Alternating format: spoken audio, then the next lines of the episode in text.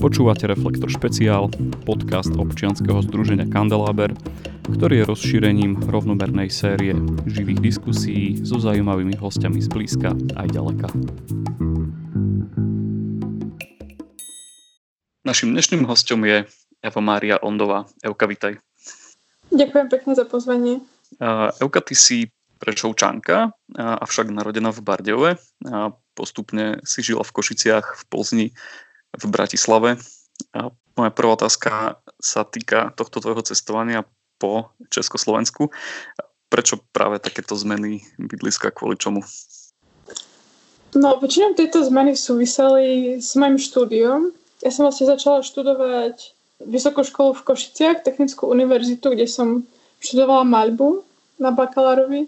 Neskôr som chcela vyskúšať niečo iné, takže som šla ešte počas štúdia vlastne na výmenný pobyt do Plzne, ktorý tak trošku aj súvisí s, s komiksom, keďže to bola asi jediná mne známa škola, kde mal komiks vlastný priestor, kde fungoval samostatný ateliér zameraný na, na toto médium. A, a potom, keď som sa vrátila z, z Erasmu, tak som sa rozhodla pre, pre ďalšiu zmenu prostredia a, a šla som do Bratislavy. A tam som študovala grafiku. Hm. A prečo, prečo práve tá tvoja fascinácia komiksov? Čo ťa, čo ťa na tomto médiu tak, tak zaujalo a zaujíma? V, jednoduchosti to, to spojenie vizuálneho a, a tiež literárneho. Ja som vždy bola veľmi uh, priťahovaná animovaným filmom, ktorému som sa aj maličko chvíľku venovala na, na strednej škole, ale te, ten komiks je pre mňa taký jednoduchšie zreal, zrealizovateľný v jednej osobe, možno v dvoch. A jednoduchšie ustriehnutelný. Takže to je taká tá moja cesta medzi ilustráciou, ktorá funguje samostatne a medzi tým, ako, ako rozprávať príbeh v nejakej náväznosti. A to, to ma práve na ňom baví, že, že to dokáže. Máš aj aktuálne rozpracované nejaké komiksové dielo? Rozpracovaných mám ich viac. To, to je moja vec, že, že vždy je to teda viac. Ale asi taká naj, najväčšia vec, na ktorej pracujem, je komiks na pokračovanie, krátke komiksy. V podstate mali by byť zošitovky, ale keďže nám teraz všetko zatvorili, tak momentálne hm. fungujú len na, na internete a volá sa to Říkají Mimorana. A ja teda len kreslím a scenár píše Tomáš Červený a dá sa to teda pozrieť online asi, asi všetci, čo sme fanúšikovia komiksov, tak sa stále stretávame s tým, že keď to niekomu spomenieme väčšine ľudí, tak um, nám, na nás pozerajú, že, že predsa komiksy sú, sú pre deti. Uh, ako odpovedaš ľuďom, keď takto na teba pozrú a, a keď im povieš, že nie len, že komiksy čítaš, ale dokonca, že ich aj tvoríš? No, stáva sa mi často, že ľudia dokonca ani nie, že povedia, že komiksy sú pre deti, ale sa ma spýtajú, čo to je. Takže to je ešte tá ako ďalšia úroveň tohto. Ale väčšinou spomeniem nejaké príklady toho, čo si môžu pozrieť, čo je naozaj pre staršieho diváka a čo je kvalitne spravené a čo by ich mohlo zaujať. Väčšinou teda podľa toho, o akú osobu ide.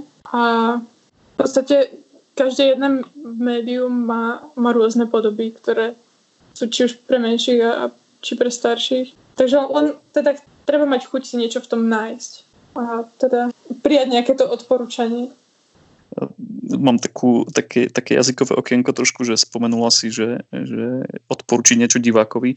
A podľa teba sa komiks číta alebo pozera? komiks sa číta. Mm-hmm. Je tam text, ktorý sa číta, ale ja si ho často aj pozerám bez toho textu. Mm. Takže aj jedno, aj druhé popravde. Ale v tom primár, primárnom mm, zmysle by to malo byť asi čítať. A teda podľa môjho názoru. No. Mm-hmm. Um, mala by si niečo možno, možno z poslednej doby, ale môže to byť kľudne aj niečo z archívu, čo by si mohla odporučiť ľuďom, ktorí napríklad um, ešte veľa komiksov nemajú za sebou a, a sú starší možno a, a, a niečo také kvalitnejšie pre, pre dospelého čitateľa. Čo by ťa napadlo? U mňa asi jeden z, z, naj, z najkomiksov, ktoré som čítala za, za posledné obdobie, trošku dlhšie posledné obdobie, ale určite uh, Black Dog od uh, Davea McKeena. Od neho určite odporúčam všetko, aj nielen komiksy a ilustrácie, ale ten, ten Black Dog je teda určite pre starších, pretože je to príbeh z prvej svetovej vojny a je to trošku také temnejšie, smutnejšie dielo.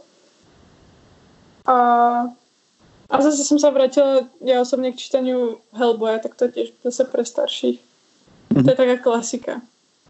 A možno ešte pre, pre mladších. Pardon, ma, ma veľmi zaujala Hilda. A zároveň je to, je to určite určené pre mladšieho čitateľa, ale zároveň si v tom nájdú aj staršie niečo. A je to veľmi, veľmi pekne nakreslené a veľmi ako dobre plyne ten deň. Je to veľmi príjemné čítanie. Myslíš si teda z tvojho pohľadu, ako z pohľadu výtvarníka a tvorcu komiksov a, a čitateľa, že myslíš si, že sa hm, to trošku na Slovensku aj, aj, aj nejak mení za tie roky, ten vzťah um, takých, takej verejnosti ku komiksom, um, ako neviem, sme zvyknutí v tých, um, neviem, napríklad v Británii alebo v, v tých frankofónnych uh, krajinách, že tam to má už takú predsa len dlhšiu tradíciu a myslíš, že sa to nejak uh, začína meniť aj u nás teraz? Myslím že je na to príležitosť. Mm-hmm. Ale je, je pravda, že v každej jednej diskusii, ktorú teraz počúvam, alebo počúvam nejaké rozhovory iných komiksákov, ktorých potom, tak vždy sa vlastne stále rieši to, či sa niečo deje. Takže neviem, ako, či táto otázka indikuje tú, tú zmenu, že prichádza, alebo indikuje to chcenie po tej zmene. Ale určite vznikajú nové veci. Takže si myslím, že keď vznikajú nové veci, ktoré sa aj reálne vydávajú cez vydavateľstvo a podobne, tak určite tam bude aj záujem nejakých ľudí, ktorí by si to treba aj kúpili a, a chceli prečítať. A aktuálne máme teda takú situáciu, že aj, aj vlastne tento náš rozhovor e, musíme nahrávať uh, cez Skype uh, a to nielen kvôli tomu, že si teda v Bratislave, ale aj kvôli tomu, že, že máme uh, koronakrízu a že si sme zavretí doma. A ako tento fakt vplýva na teba. Asi to rozdelím do dvoch častí, že ako to vplýva na teba pracovne a ako vplýva na teba tak osobne. No, je, je pravda, že ako, ako kreslič komiksov som v podstate veľký domaset. Takže ako zvyknem niekedy aj 10 hodín denne pracovať a človek sedí ako za jedným stolom. Ale má tam to možnosť, že, že môže ísť von, že môže ísť ako kde že tak ten mentálny mentálny pocit ako v hlave, že, že ak by som chcela, tak proste môžem. A ako postupne už na mňa dolieha taká tá, sa že ponorka, ale skôr ako taká tá zvláštnosť situácie, ktorá sa deje.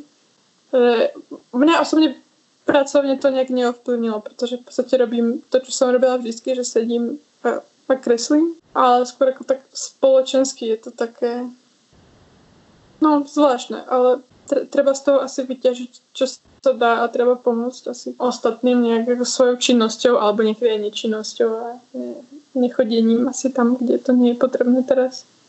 Mm-hmm. A je niečo, že, čo ti v poslednej dobe napriek ťažkým časom urobilo aj nejakú radosť? Mm,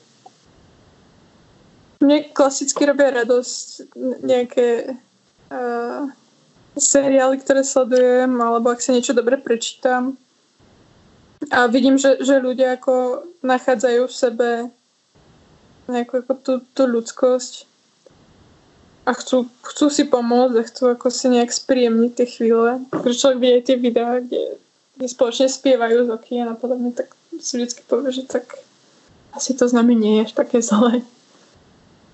Ďakujem veľmi pekne za rozhovor a želám ti všetko dobré aj v týchto časoch a snad sa niekedy vidíme aj, aj takto naživo v Bardejove. Dúfam, že sa podarí to čo skoro nejako. A prajem všetko dobré našim poslucháčom, ale teda veľa zdravia. Ďakujeme veľmi pekne. Toto bola Eva Mária Ondová. Maj sa pekne, ahoj. Ahoj.